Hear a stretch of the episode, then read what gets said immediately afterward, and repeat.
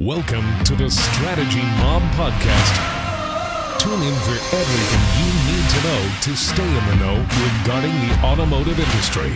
Here's your host, Jason Harris. Hey, what's going on, Podcast Nation? It is Jason Harris here, and thank you for joining me another episode of Strategy Mob. Today, I have two amazing guests, two powerhouse individuals in our automotive industry. I have the one and only Carrie Wise and the oh so famous Lori Foster. Ladies, thank you so much for taking the time to jam with me today. No so problem. Good to be here, Jason. Yeah, glad to be here, especially with Lori. We're gonna have a lot of fun. I know there's gonna be some amazing knowledge bombs today.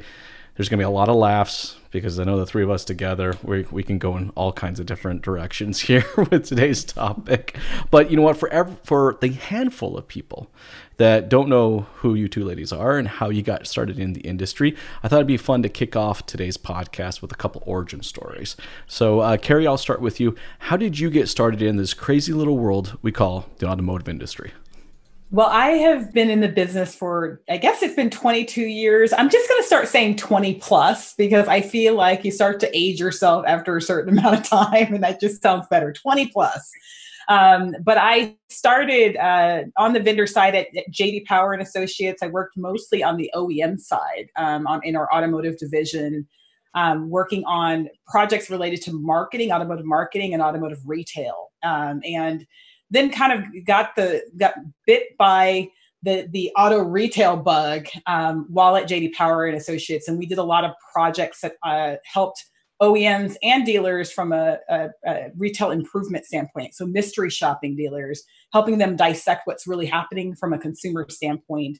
Um, and eventually moved on to Edmunds.com in the digital space, uh, working in, in training, working um, on the field side from a dealer training standpoint and marketing as well. And then eventually moved over to TrueCar and um, really joined TrueCar at a time where we were working on our reputation with dealers. I took a uh, VP of dealer relations job when most people thought I was insane um, to join TrueCar.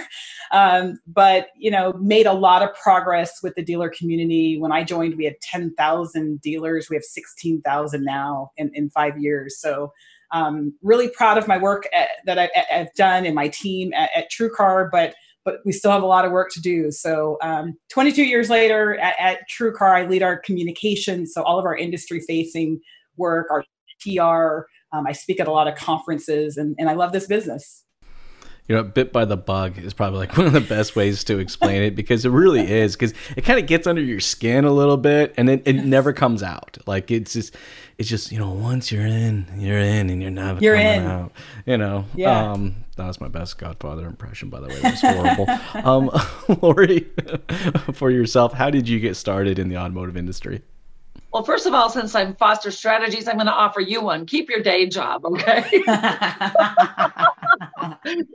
so, uh, Jason, glad you asked, and thanks. It's just so much fun to be here with you and Carrie. So, um, I'm listening to Carrie and I'm listening about her career arc, and I'm thinking about mine. And although I had a, a lot of years as being a mom under my belt by that point, it was 22 mm-hmm. years ago I started in the industry after I had to take my mom skills to the next level. And if there was one industry that needed a mom to step in and say, What in the world? Clean your room. Why are you doing that? Sit in the corner. Um, so I entered automotive the way a lot of people do, selling cars. And I very quickly, because of my background in construction with my former partner and with being a mother and having to be very organized and being the chief volunteer for everything, the church pianist. You didn't know that. Um, so how do you like that? So um, suddenly I approached I approached this business, even though I wasn't nuts about um, what I was doing and exactly what was happening there. I could see a better future, and I could see also at the same time a lot of people that needed a lot of help and deserved it. A lot of people were coming. Um, uh, not to sound um, too too sad here, but uh, with a maybe a broken wing, maybe something hadn't gone right, and so maybe though with a little bit of you know love and care and support and nurturing. So as I started to do that, even in my role, which I saw was costing me probably a few sales deals a month, but was also making me better.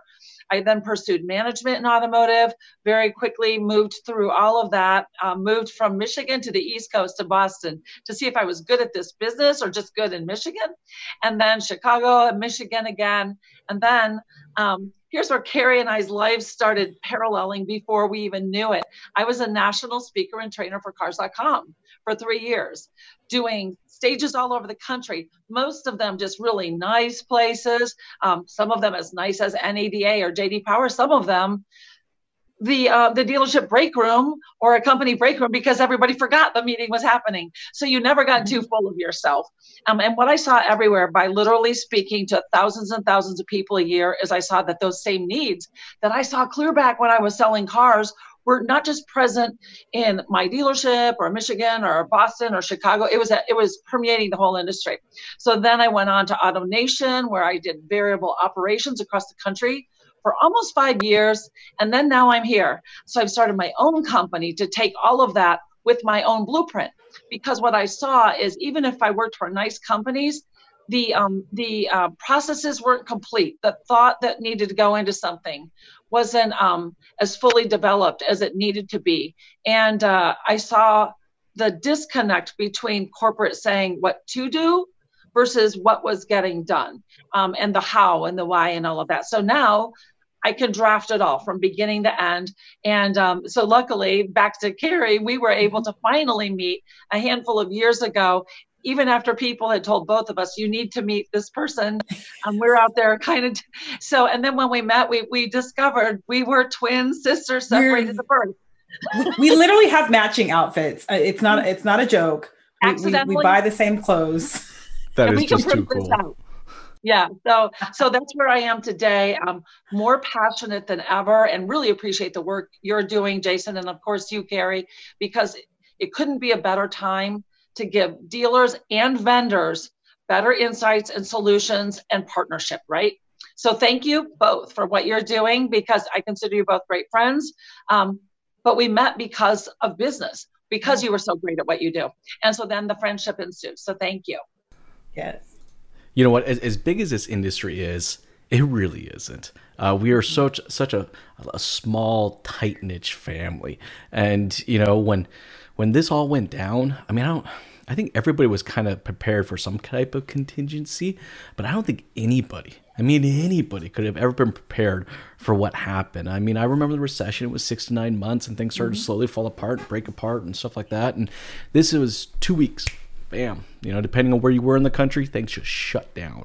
And now I'm seeing that it may be starting up again. So, yay, that's fun. But, you know, with all that said and everything negative that happened, I will have to applaud our industry because an industry that just historically does not change and does not change quickly, all right, had to adapt and evolve literally in some cases overnight. And i you know was fearful that our industry just wasn't going to do it. But i was just dumbfounded as as we did. And so many dealerships and dealer groups and vendors everybody just was like this is what's going to happen. This is what it is. Let's let's evolve. Let's move on. And that's kind of what i would like kind of our conversation to be about today because i don't want that to stop. You know i mean the last 60 days as an industry, I think we changed more in 60 days than we had probably six to 10 years prior to that combined, you know, and I just don't want to see that stop. So I, I, I got a couple different topics, guys, but, you know, I, I've been using the word pivot, but I want to stop using that word because you know how words become buzzwords in our industry and no one mm-hmm. likes to hear it. Um, Carrie, you when we were talking earlier before camera, you, you used the word evolve, and I think that kind of makes so much sense because that's really what we did. We evolved, we evolved quickly, but I still think there's a lot more evolving to do. And um, I think real quick, what we saw during the last three or four months, we saw that cream really rise to the top you know, you know what I mean? Like it was it, real fast. You got to see who were the real leaders within your organization. You know, and if you were a vendor or if you're a dealership, you saw real quick who the true leaders are. And I want to make sure that we are continuing to evolve those leaders and create new leaders. And I kind of want to get your guys' thoughts on that. Um, Lori, I'll start with you, and then Carrie, I kind of ask you the same question. You know, how do we continue to evolve our leadership uh, staff, and how do we continue to attract new leadership? Yeah, great question. As I plug my phone in that wants to go down, that's one thing we all need to do is ABCs always be charging. Um, yes. so I think that um, as I even think about the word evolve, I use it a lot with our processes. I always say is it effective, efficient, easy, enjoyable, and evolving. Evolving has to is the most important cog in that wheel. But as you were saying um, all of this, Jason, I'm reflecting. I jotted down a note here that that that instant oats, that drive-through change that we did it quickly, doesn't always have the roots and the legs that we're going to need. And so, and we even think, I'm just even thinking about like the process and the expense and the work involved and the decisions made to buy organic milk versus non organic milk. I invite you all to go grocery shopping or Instacarting, whatever you like. And I want you to take a look at the expiration label because the pasteurized milk, the cheap version, which I ta- correlate to the, the quick access, that milk is expiring in seven to 10 days. Your organic milk is four to six weeks, maybe even eight. And so things that are worth doing are worth doing well. It costs a little bit more, even with the digital solutions and the ideas that you have about, well, we really hustled. There's more investment, more planning, more strategy to take this, like you said, not just to stop right here, but to keep going. But right now, all we have is proof that they grabbed more gallons of milk out of the out of the thing. We what we don't know is do they have a plan for long term that goes far beyond an expiry date, that goes far beyond that one leader or a, a small team pushing. Because I still see so much of this was done. I was just on another webinar this morning. I know there's another hard to believe, but I was on another one this morning. I'm like, we did most of that not through aha moments of enlightenment and engagement and training our people and resetting pay plans and metrics. We did it through hours and muscle and adrenaline. And we did it because only because our back was against the wall, not because the mindset had truly shifted. So I know while some dealers might have had those moments, my concern is they're not lasting. And so we always see this EKG with automotive. So we just had a good month. So you watch what happens this month. Now that we had a good month, you watch that EKG this month. Now, I'm not saying we're going to sell less cars, but I think we're going to lose some profit on those cars this month. And I don't say that because I want that to happen, but to know these students of the industry, the, these people that need our help, I, um, patterns repeat themselves. And so I want more for them but that includes depth and commitment and mindset shift. And again, role reclarification, pay reclarification, um, changing the objectives, and uh, and we can talk more on this in a minute. But that's what I that's what I'm seeing right now with this instant evolution. No, you're you're 100 right. It was it was kind of a forced evolution, and it's kind of like we won the battle, but the war war's only begun. Um, and it's like we kind of got over that that that hump, but you know we need to continue to evolve. And Carrie, you talk to hundreds of dealers, if not thousands of dealers. You've met so much uh, of their leadership team and managers, and and I'm sure you're probably calling on some of them, finding out maybe some of them aren't even there anymore, and then maybe new ones are popping up. You know, I mean, you were Laura, you were you mentioned patterns earlier. I mean, Carrie, I'm sure you see patterns right now in some of the leadership and management that are really crushing it. And I'm just kind of curious what are some of the patterns you're seeing on those dealerships that are really crushing it right now? Yeah, well, and let me just touch first on something Lori, Lori said about, you know, our backs being up against the wall. And I think it it got it comes down to human nature if you think about it. Um, think about addiction, not to not to completely change the topic, but people don't change until they hit rock bottom, right? Like in addiction, in the world of addiction, they don't change. And so I do think it is human nature, and maybe even more human nature in auto retail, to wait until there is pain to change. Um, now, that being said, you could change because you were forced to, but that means you could still catch up and, and, and really understand that this is a lifestyle that I that I want to keep right? Not just because I had to, this is a lifestyle that I want to keep. And so I am hopeful that there is a segment of retailers, and I have talked to some who were somewhat surprised that some of the things they did when COVID struck actually worked. some of the things they said were impossible, um, like providing information to consumers online up front, right?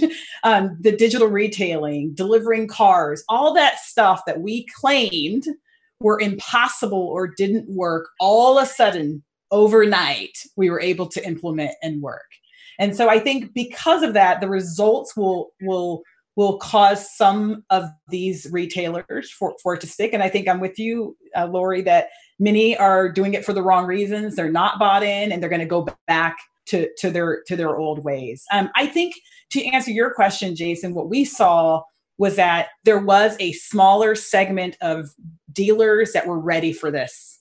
They've been talking about this for a long time, and when when they were talking about this at conferences or amongst their peers, they were looked at like the Jetsons, right? They were looked at like they were crazy, like like you know they were in a whole nother world and they're laughing right now right? They're laughing because they were adopting remote retailing practices and offering that path to purchase well before everybody else. I say i would say the majority of dealers though fell in that camp of they had their toe in it. Maybe they were doing a trade offer on their website. Maybe you know you could get a car delivered but they didn't really emphasize that too much in their in their marketing and I would say that was probably the majority of dealers that just had to quickly adapt out of pure necessity. And, and like I said, I'm surprised to see some of them. I think it's going to stick because at the end of the day, I think the consumers are going to drive a lot of a lot of the evolution. Um, I never purchased groceries online until COVID happened. Was not interested in it didn't matter to me. I actually thought go, driving to the grocery store was much more convenient. Well, guess what? I did so after COVID. And even when the world returns back to normal, I'm still going to keep some of those habits.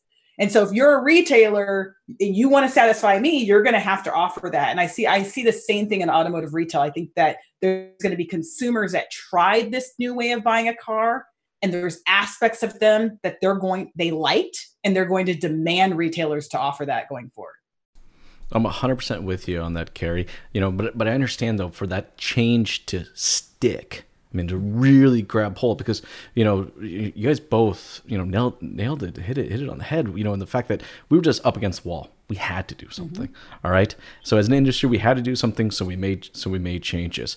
You know, but Lori, you mentioned earlier, you know, about the mindset you know, for this to fundamentally shift and continue to stay this way. And Carrie, you saw with the people that already have the mind sh- that that mindset that might that, that that this is how I'm going to do. I'm put the customer at the center of my buying process or selling process. I'm going to put the customer at the center of my marketing efforts. You know, and but it but it comes down to that mindset. So I mean, Lori, kind of like how our backs up the wall we made the change. We fought the couple rounds. We came out okay, but now we're going into you know round two, three, and four.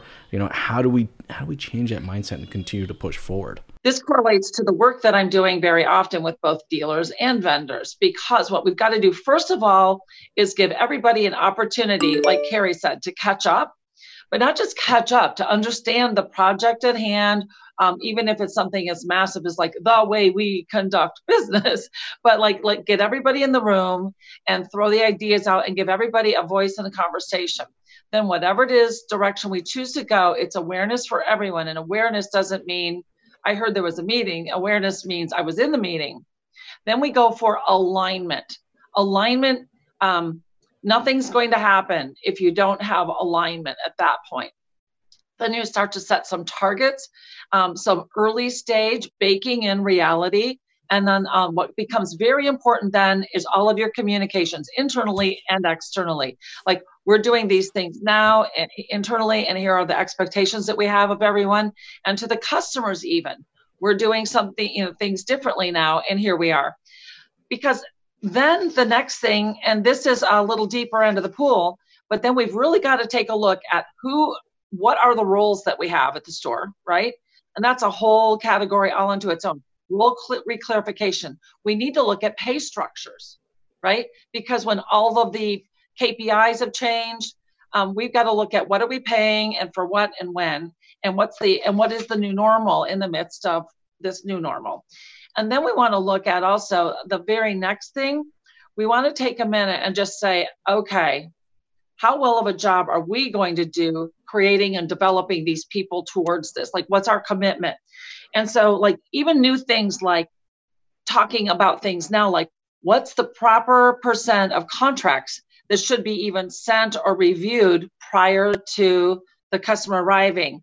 What's the um, proper number of customers that our people can be interacting with? And not, and not just number of customers they're interacting with, but what should that interaction look like? I got a call on that the other day. I'm like, and we could go on about that later, but like, what does that look like? And what are we saying? Like, what about all those scripts everybody paid so much money to get? they're done. what about that whole mentality of if we're still managing to saying Jason, but they're not here, they're not serious until they're here. We've got to rewire the managers' mindsets and we've got to also pay those managers accordingly.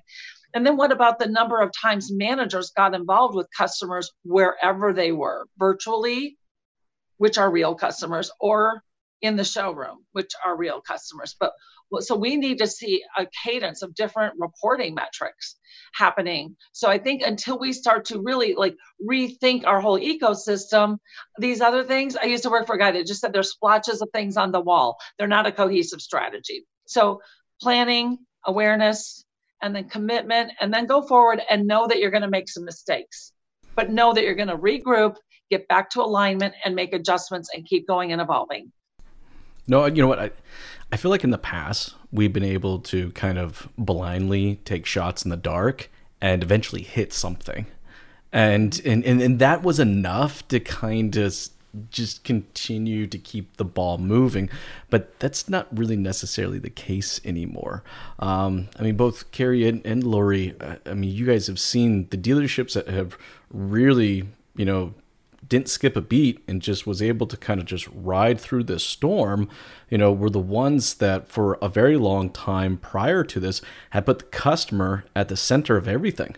You know, it's it's the it's the why they develop their staff. You know, Lori, to your point, it's the why they hire who they're hiring. It's their point. And and Lori, I'd like to kind of get your thoughts on like the marketing side. Like, look, in the past, when it comes to marketing, huge discounts low lease rates. I mean, that's literally been our, our message for like, I don't know, last 50, 60 years. You know, it's like, but how do we put the customer and how do we evolve our marketing efforts to put the customer at the center of that? Carrie your thoughts? Well, yeah, I'm, I'm, I'm shaking my head because you were talking about some of the players that were ahead, ahead of this. And they were doing some of these things and some of these processes before they had to right? And i think there were a couple things. One they had the long game in mind. And a lot of times when you look at automotive retail we do things all for short-term gain. But what can i do today that is going to result in a sale tomorrow? Or maybe next week but no further than that right? And so we do things even from a profitability standpoint that are very short term in nature. You know i always like when people make fun of some of these companies out there that aren't profitable yet but are doing some revolutionary things. I'm not going to name them because I don't want any hate mail sent to me. But let's just remember that Amazon didn't make profit for their first nine years in, of business. Okay. And they're laughing right now at all of us who were making fun of them when they weren't making profit. A lot of times when you change um, a business model, when you're the first to do something, it actually isn't profitable on day one. It takes some time to refine, particularly when you're creating a trend. And I think what's challenging in our business, and even when COVID struck, is that we tend to be more competitor focused than we are consumer focused. We tend to want to know what other dealers are doing. And I think we are at a fork in the road right now where we really need to be looking at what non automotive is doing, right? Because they've been in this virtual world much longer than most in automotive retail. When it comes to leadership, we need to be looking at what non automotive is doing. And I say that as someone who loves our business, but we're, we're behind the curve here on the virtual remote retailing, all of that front relative to other other industries. And, and, and I think that that that's go- going to be key. And the, and the other thing is just from a, an efficiency standpoint. I think that what I have seen, I think is the blessing of COVID in automotive retail, is all of a sudden being efficient is become more important, right, than the number of leads you're getting and all of that. your marketing efficiency, which I think you're going to jump to next, making sure I'm spending money on marketing that actually yields, you know, results. Um, and then people, your efficiency when it comes to people. I've always asked this question and just shoot me, everyone, but how come there's so many people that get paid on one deal? Think about that. How many people in a dealership get paid off of one sale? Think about that.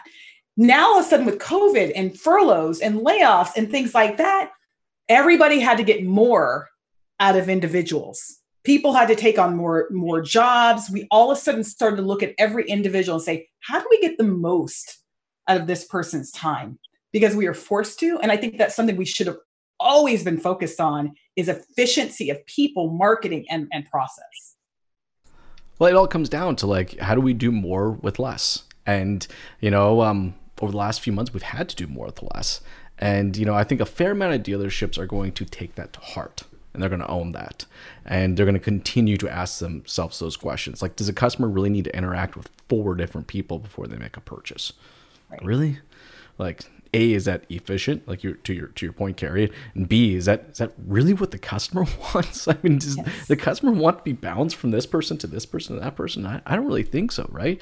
But but I agree with you. I think moving forward, you know, the the theme is not necessarily a, a new fancy gadget of of, of uh, technology or marketing message or a, a magic diet pill that's going to help me, you know, become more profitable. It's like we are going to have to process our way to profitability, and that at the at the core of that is efficiencies. And one of the biggest expenses we have next to our staff is our marketing. You know, so it's like how do we how do we become more efficient with those marketing dollars? Carrie your thoughts? You gotta you gotta number one understand who you're targeting. I think you know when uh, when it comes to marketing what is your target? What are you try- who are you trying to reach? And i think a lot of times when it comes to marketing we're not even starting there. We're just we're just throwing out marketing and just hoping it sticks with somebody who's who's wants that message. Um, and targeting is the very first thing. Who am i trying to reach?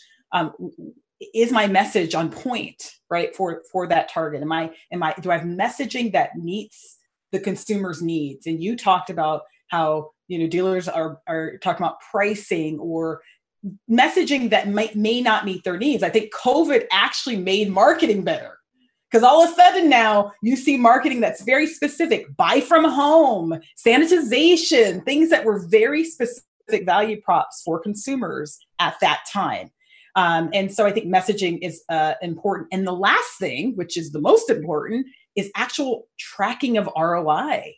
And I think once again, you, you, you see dealers wanting to learn from each other on what they're doing. And I and what happens with that is there's some new marketing channel.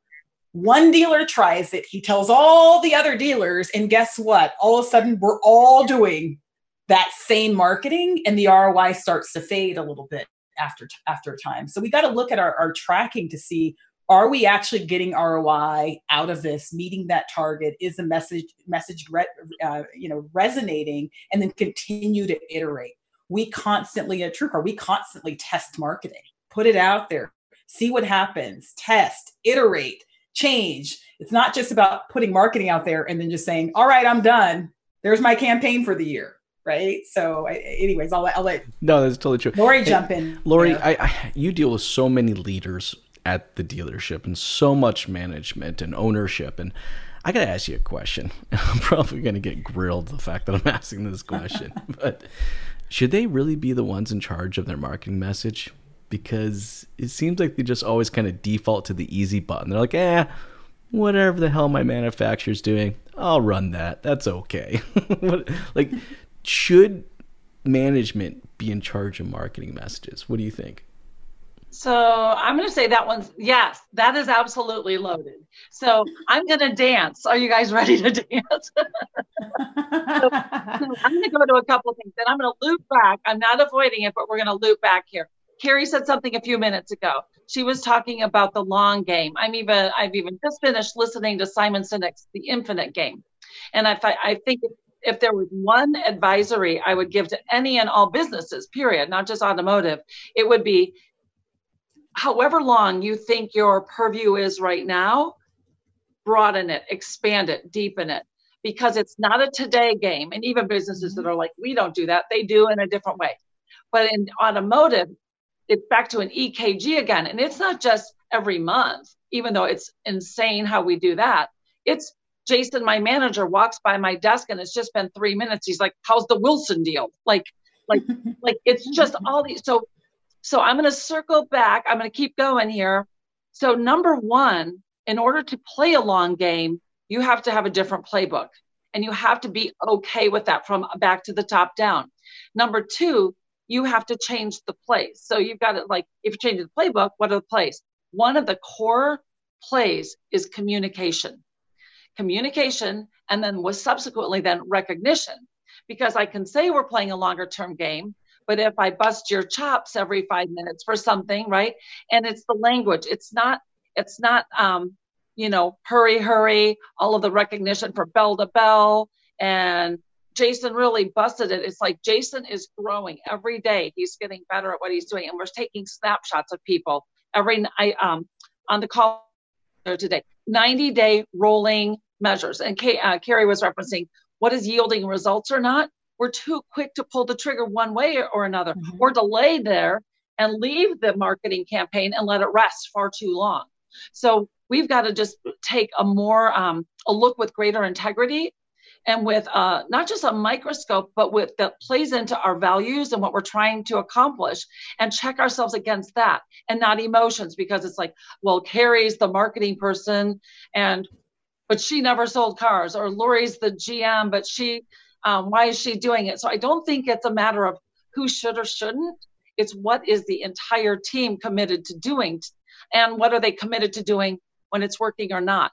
The final piece of this isn't just what's marketing doing or not, or who's making the decisions, is because uh, Carrie had a lot of great points about the marketing itself and tracking that. But like when we look at the dealership, how well is what our marketing is going to look like being communicated to the very end users, the, the people that are meeting those customers?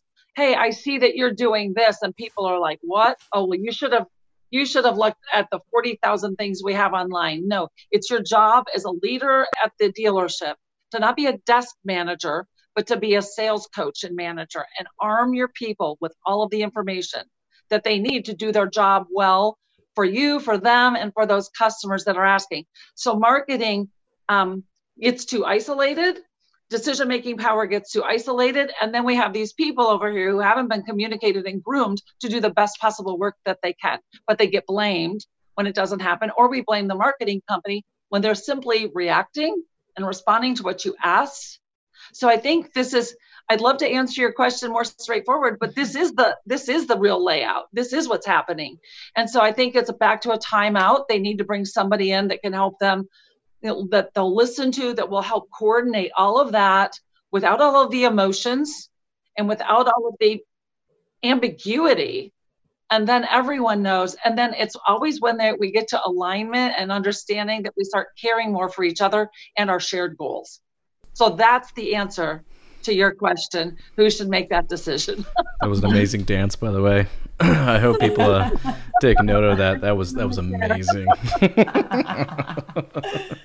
but but no it, it does kind of come down to like if you know carrie you were talking about earlier like like you have to know who your customer is right we, we can't market at the customer anymore. You know, where we're just throwing things out there and just hoping something sticks. We have to market to the customer. And to do so, we have to know who they are. And if management is going to continue to be in charge of marketing efforts, then that needs to be their mindset. Like the, their Definitely. mindset has to be I, I need to market not at the person to that person. So I need to take the time to actually understand who the heck I'm talking to and understand what's really important to them. I mean, look, pri- look, guys, we know price is always going to be important, but mm-hmm. we, we've learned over the last four months that it's not the most important thing. Yeah, absolutely. And you know, it's so funny. One of the one of the my favorite pieces of research I've ever been involved in, um, from a consumer standpoint, is when we ask consumers what um, value props that dealers message really stood out to them. You know what drove them? You heard this message from a dealer. Did it cause you to select a dealer? And was it unique or differentiated? And that was the two questions we asked consumers. And one of the learnings amongst many was that sometimes, as in auto retail, our marketing is tied to our own ego. It's tied to what we want to hear, I'm right? so we're we're in the that. car on the way to work and we're hearing that radio and we're like, ooh, I like hearing our dealership name on the radio, right? We see our ad and it makes us feel good and has nothing to do with necessarily what the consumer wants. And, and one of the examples, there were two different um, reasons for selecting dealer that we had on the survey. One was they were a family owned business, and one was they were the number one uh, dealer in the area, number one Ford dealer, number one Acura dealer. Those are common messages you hear, right? Dealers You know, I've never heard anybody say long. number two. Number two, I, want right? someone, I want somebody to come out and do a marketing campaign. We're number two. Because who doesn't like a good number, number two. two? And I, I, I hate to break it to you, but those two different reasons I mentioned were, were not very high on the list of why a consumer selected a dealership. And especially on the number one dealership in the area, it wasn't very unique. It wasn't something unique or differentiated. So here we are thinking that these are the things consumers want to hear that I've been around this long, that we're family owned, and we're missing the point of giving them the real value prop of what we need. You've been around this long because you offer this value to consumers. And so I think I think that's just an example of sometimes we fall short because we're really not solving consumer pain points. We're really emphasizing things that we we think are are important. you know, Carrie, I love all of that. The the other thing, as you're talking, when I um I was studying Google marketing a while back, maybe six months ago, and they really go into see, think, do, care. Most of what we are talking to when we're marketing to customers um, as a, an automotive dealership, it's all to directly to the in-market shopper at that moment only. So Mhm. you get the five alarm fires ends today. You know, hurry, do this, do that and you get that um, urgency, which nothing wrong with urgency, but you get this false sense of panic.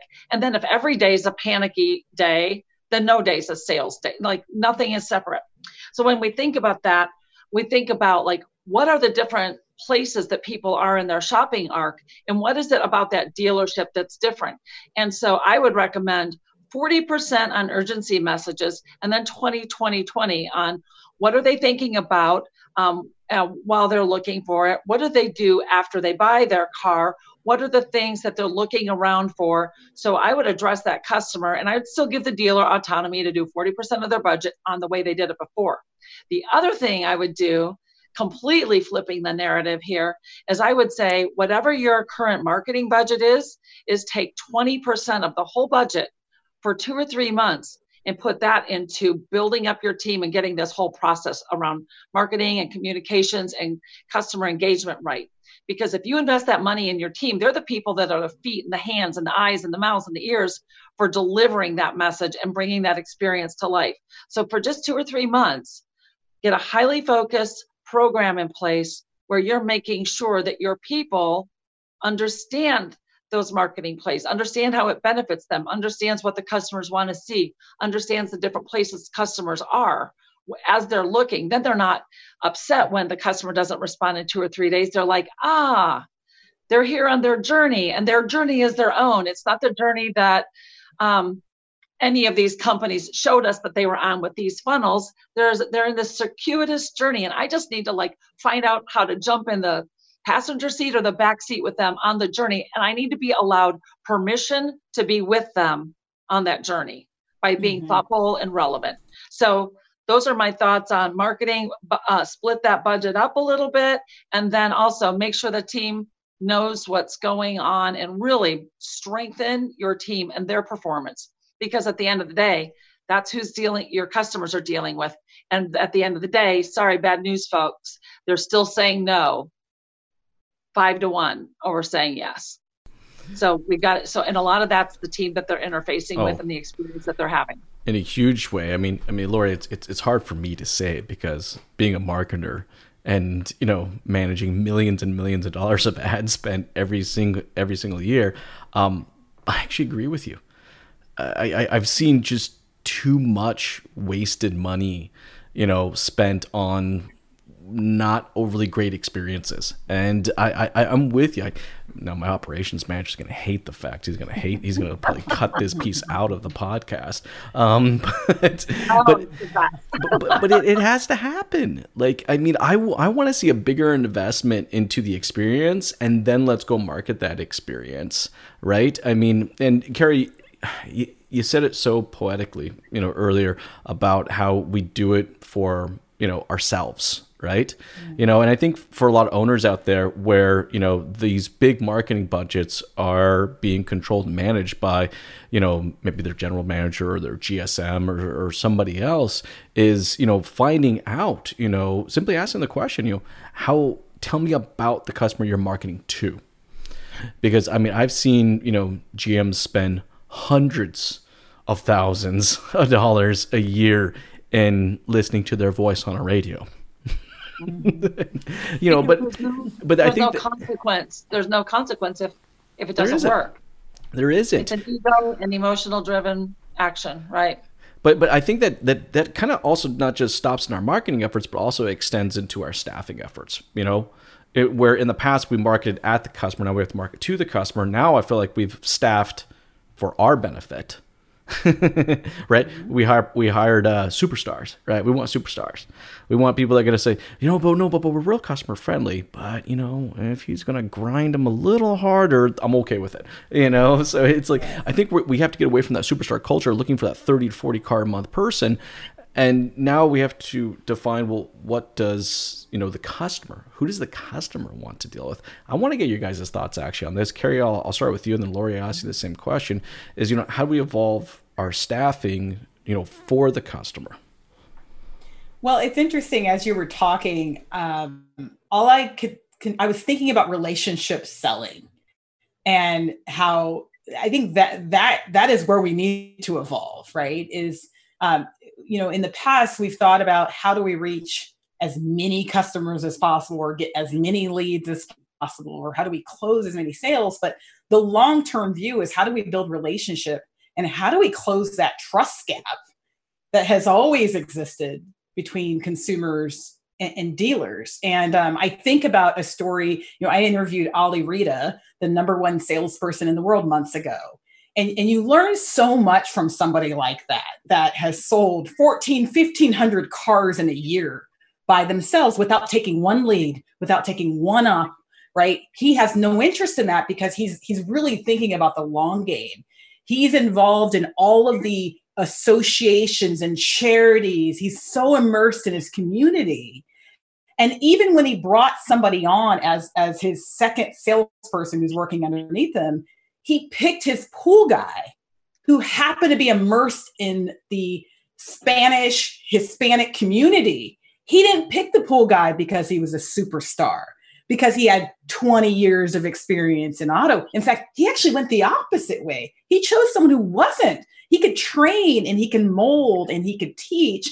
And he chose someone who was immersed in his community from a people standpoint. And this guy, in his first couple months, is selling 40 cars a month right? And so the, i think the lesson here is you're right. We've always focused on those superstars um, and we've promoted them even right because they sold the most cars. When the, the fact is leadership isn't I, i'm a leader and i'm a vice president and it's not because i can do what the people that work for me can do. I can lead them. I can guide them in strategy. I can move, remove hurdles right. the people that work for me are tactically better in certain aspects. And auto, we've never thought about it like that. We've picked people who were superstar salespeople and then made them the leaders, and they're really immature from a leadership standpoint. Um, and so I don't know if I answered your question, but I think we got to go back to re- relationship and we have to redefine what is a leader? A leader isn't somebody who can do the job themselves at the best level, but they can certainly lead, remove hurdles, and strategize. No, no, I think I think you you hit it really well. I mean, like we're having to evolve our staff. You know, mm-hmm. every everything in our dealership is evolving. Our, our, our leadership's evolving. Our marketing's evolving. Our management's evolving. Our staff. I mean, you know, look, dealerships had you know 30, 40, 50 people to choose from and you know they furloughed or laid off so many and they kept this percentage. And when you ask them why, either knowingly or unknowingly, there was a reason why. And those are the ones that connected with the customers. And that is what really, I think, drove them to succeed in the past previous couple months. But, you know, Laurie, I'd love to get kind of your thoughts on how do we continue to evolve our mindset around staffing at our dealership? So this one's um, one that's really close to my heart. We have got to hire for attributes, not for successes that people say that they had or skills that they cannot even prove that they own. Um, like you say, CRM. I'll have. Do you know how to run a CRM? Everybody says yes, and I say. So I started this about ten years ago, maybe twelve now. When, this was actually twelve years ago, guys. You'll get a kick out of this. So somebody. So when they come in for the interview, I've already asked them to email me something else. I wanted to see what it looks like. I have them sit down at a computer. And this is for any role, manager roles, anything. They say that they can do something. I'm like, fantastic. Here's a customer profile. Um, please just pop this, this into the system. It won't mess with our CRM. Just get this info popped into the system. After that, run out, snap a picture of the red Mustang on the corner of the used one. My niece wants to see it. Add some notes about that. And then what you ask them to do is, oh, by the way, then we're going to go through a few mock up phone calls. We're just going to talk about anything you want. You want to talk about orange ties? We'll talk about orange ties. And so then we go from there and we find out how do they really act in the moment? Like, are they resistant and angry that you ask them to do something? Do they do it quickly, even if they did it wrong? Did they know how to do those things? So that's just one small little thumbnail of the kind of thing that that we need to look at because we'll say to a GM, I'd like to know what does the what the what are the metrics for what a G a good GM looks like? Like how do you know? Like mm-hmm. when you're a store and you got 15 that want to work at your store if you're lucky, right? How do you know? And so this becomes where the person themselves is more important than almost anything because if you're a good owner, and you have a good ecosystem around them, you should be able to lift that leader to what they need, how they need to express that. Like Carrie was saying, she's a vice president. So she could go to another place. I am not saying that she should go, but she could go to another place and take her leadership attributes and her history and her performance and her coaching. She can take that there and she can learn what the role requires there and the nuances of that place and the idiosyncrasies. And Martha's the one that leaves the stuff in the fridge that's smelly. She'll learn that, you know, but, but what she needs to do is be a great leader. And what we do instead is we promote people. You're talking about staffing here, Jason. We promote people into roles that they're ill equipped for, and it's not their fault. But being ill equipped, not knowing the skills is one thing. But when they're ill equipped with the personal attributes and the professional attributes that we need, you're playing a game that you cannot win. And then you'll have people under them that cannot win because these people are operating out of the wrong set of, um, they're using the wrong tools. They don't have the right reason that they're doing it. And you'll never quite be able to put your finger on it.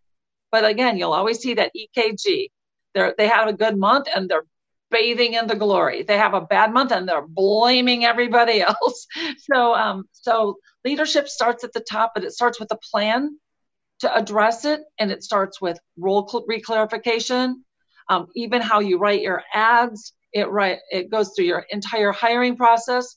Do you onboard them, and or do you just they show up? Every dealership I've been to has had people show up to work, and nobody even knew why that they didn't even know who they were or why they were there. And then it's the ongoing care to keep and me- maintain that customer, that customer, internal customer, that employee as a, not just a member of the place, but a thriving member who feels purposeful, who feels recognized, and who feels the shared commitment that everyone has to continuous improvement and the, and the accountability that goes with that. So that's what I think about staffing. No, I, I look, I mean, moving forward, if if we don't put, I mean, you know what? I'm just going to say it. I, I think we actually need to put the staff in front of the customer.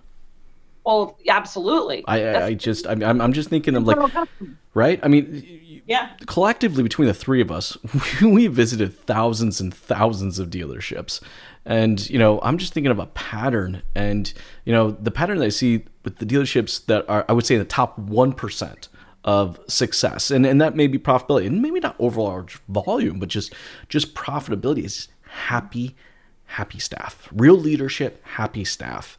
And that just kind of seems to overflow into this thing that we call the customer experience. And it's like we're, somehow we're trying to define the customer experience with this piece of technology and we're going to define it with this. But in reality it's it's that it's that staff and it's the leadership and it's putting the customer at the center of our of our marketing efforts and our leadership development and our staffing efforts and ultimately our culture which i think kind of just encompasses the whole thing now um, i know yeah. i know i know it's towards the tail end of our, our time today i'm sure we could probably go for another hours easy. Feels like it's been about five minutes. I know, right? Just been like that. But but before I, I let let you ladies go, I want to ask you just one last question. It's my favorite question to ask. Um, you can answer it any way you like.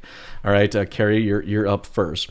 If you were able to change one thing in our industry, what would that be and why? Oh wow. I'm going to give a timely answer. Might have been different even a couple months ago but I want our industry to be more diverse. And I'm not just talking about women because we've talked about women a lot, but I mean in terms of women and race, sexual orientation, uh, mentality. I think that when we're talking about people, we were just talking about people and how we hire people. One of the challenges we have is we just hire ourselves. and we wonder, well, women don't really apply here or people of color don't really apply here and we really haven't looked at the internal culture we haven't looked at what we're putting out there all of these things are sometimes barriers to attracting a more diverse staff and i would say in 2020 the fact that we still are talking about that in an industry where half the customers are women and in certain areas a huge percent are different cultures to have a staff that all looks the same to me is just uh, that's a crime so to me i i'm just that's very timely uh, and maybe a little cliche coming from me but i think um, we need a diverse staff not just from a kumbaya standpoint but from a mentality standpoint. Bring some new blood in new philosophies and that that's going to solve a lot of the problems that we have in the business you know what carrie i'm, I'm not saying it's it's it's total key to success but i will say mm-hmm. some of the most successful dealerships i have had the opportunity to consult with had a very diverse a very yeah. diverse uh, staff, uh, management team, uh, both uh, men and, women, and uh, especially here in Toronto, we're in a melting pot. Uh, it literally yeah. can go neighborhood by neighborhood. You can have six different ethnic backgrounds within your dealership's PMA. So here we get we get a lot of that, but that truly does bring into the success of the dealership. And again, what it is, it's it's it's um it's not only good for us as a team, but we were kind of saying earlier is staffing for that customer. Yes. And and, and that's it's you're understanding your customer and you're staffing for them and diversifying is absolutely important to do so. Mm-hmm. Laurie, if you were able yep. to change one thing on our industry, and I'm sure you would want to change a bunch, but I'll get just just one this time. what would that one thing be and why? Well, I do want to change a lot um, because it's healthy for us and it's time. And what Carrie's referencing, you know, I have a lump in my throat every time we're all talking about this, right? Mm-hmm. So I want to solve that. But here's how I believe we solve to that and so many other things simultaneously is um, even the dealers who are the best people, but that were born into the industry, right? It's time. This is not the car business.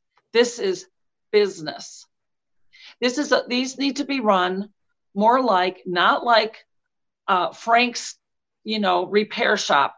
They need to be run with the professionalism and the structure of business, not the car business. We need to hire for roles as carefully as they do in corporate America there need to be the same screening. There's eh, eh, not not emotional not off the cuff. Oh by the way i just hired bill smith for the desk. I just put in this oh we got a new gm coming tomorrow. We're getting rid of this one getting rid of that one. Marketing budgets everything. All of this rolls up under un, under an umbrella of deciding that you're going to operate not just say you are but operate as a business that's committed to the long game as carrie said and that gets committed to all of the things that fall under their umbrella Mm-hmm. And that's going to mean hiring leaders for their attributes, not for boy, they were a big that Jim Smith, he was a big deal over at Dick Doodlehead's motor down the road because because this guy is going to be that same guy that you saw before. You and you need to get comfortable stepping out of the boundaries that we've unintentionally or intentionally mm-hmm. placed around our heads for who we're hiring and why and what what success looks like when we look at an industry that's faced with the highest attrition the one of the lowest in customer satisfaction the most spend for the least margin like it's insane the corner that we've painted ourselves into but it all starts in our minds and in our hearts and then in our words and our actions right so it's leadership at the top. I would wish for better leadership and a commitment to better leadership, even if we're flawed, if we're trying, we're not as flawed as we were yesterday. So we just fail a little bit better on our way to it. And then what Carrie's talking about is like a what are you kidding me? We don't even have to think about that because of course we're doing it. We don't have to think about all these other things. So I would say set the sail in the right direction with the right team on board.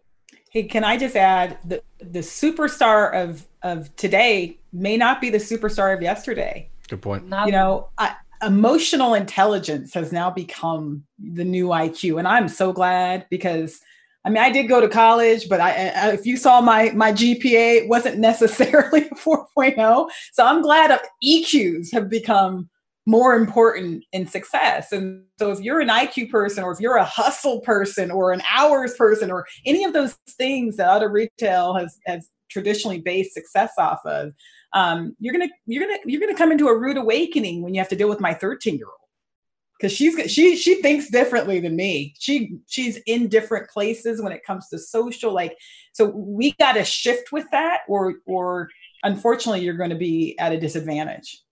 Yeah, and jumping off of that, Carrie, a friend of mine's doing this whole series. I should show you this. She did a TED talk recently on AQ, adaptability quotient. Ooh, right? Never heard of that. Yeah. So, um, so then we take all of that, uh, and and you got to have EQ to get there, right? Okay. But some people don't good. have that that extra bit of DNA to do that.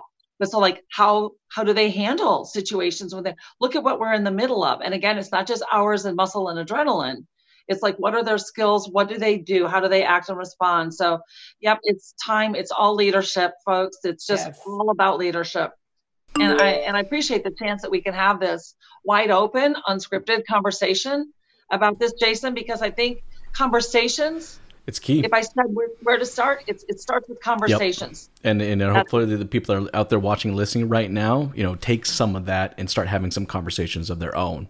Um, gosh, we've touched on so much, you know. But you know, I mean, yeah. Carrie, you, you, said it earlier. You know, you know, for us to kind of evolve, you kind of have to hit that rock bottom you yes. know, so that you can kind of build back up. And man, I'm really hoping that people will listen to this, start having conversations their own, you know, about how they're going to evolve their leadership, their marketing, their management, their staff, and their communications effort, the diversification of their team.